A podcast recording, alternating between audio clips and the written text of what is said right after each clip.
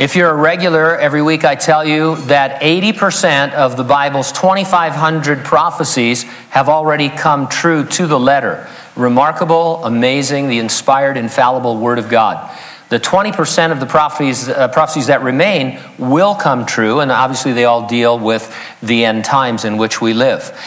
That being the case, we ought to be able to identify trends in the world and news items that you would expect in light of the unfulfilled prophecies. Now, the things that we share, we're not saying they are the fulfillment of these prophecies, they are the things you would expect to be happening, moving in the direction of their fulfillment. For example, the Bible indicates that by the time of the future seven year tribulation, the world will conduct all of its business without the need for cash. Bible prophecy teachers talk about a global cashless society. Considered impossible just a few years ago, today there is a war on cash.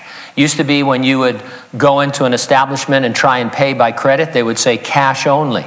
Now, when you go in and try and pay with cash, they say credit only. There's been a big shift in our thinking, more so in Europe.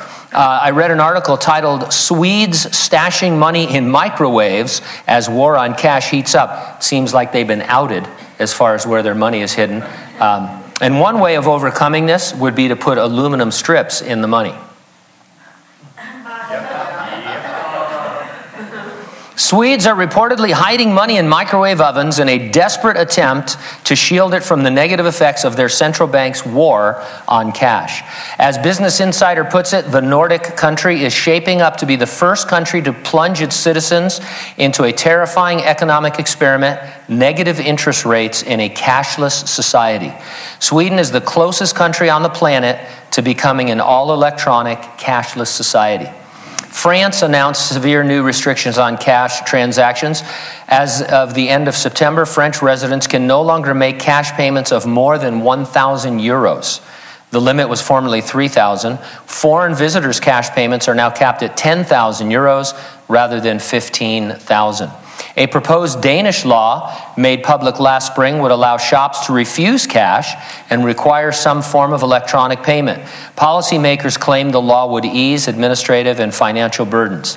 And then there was this Tim Cook, who is the chief executive of technology giant Apple, arguably the most successful company ever, forecast the death of cash by the time the current university students have a family. Answering questions from students at Trinity College in Dublin, Cook said, Your kids will not know what money is. Cash is still used for more than half payments by consumers in Europe, uh, but its popularity is failing as people switch to cards and smartphone apps such as Apple Pay and Google Wallet.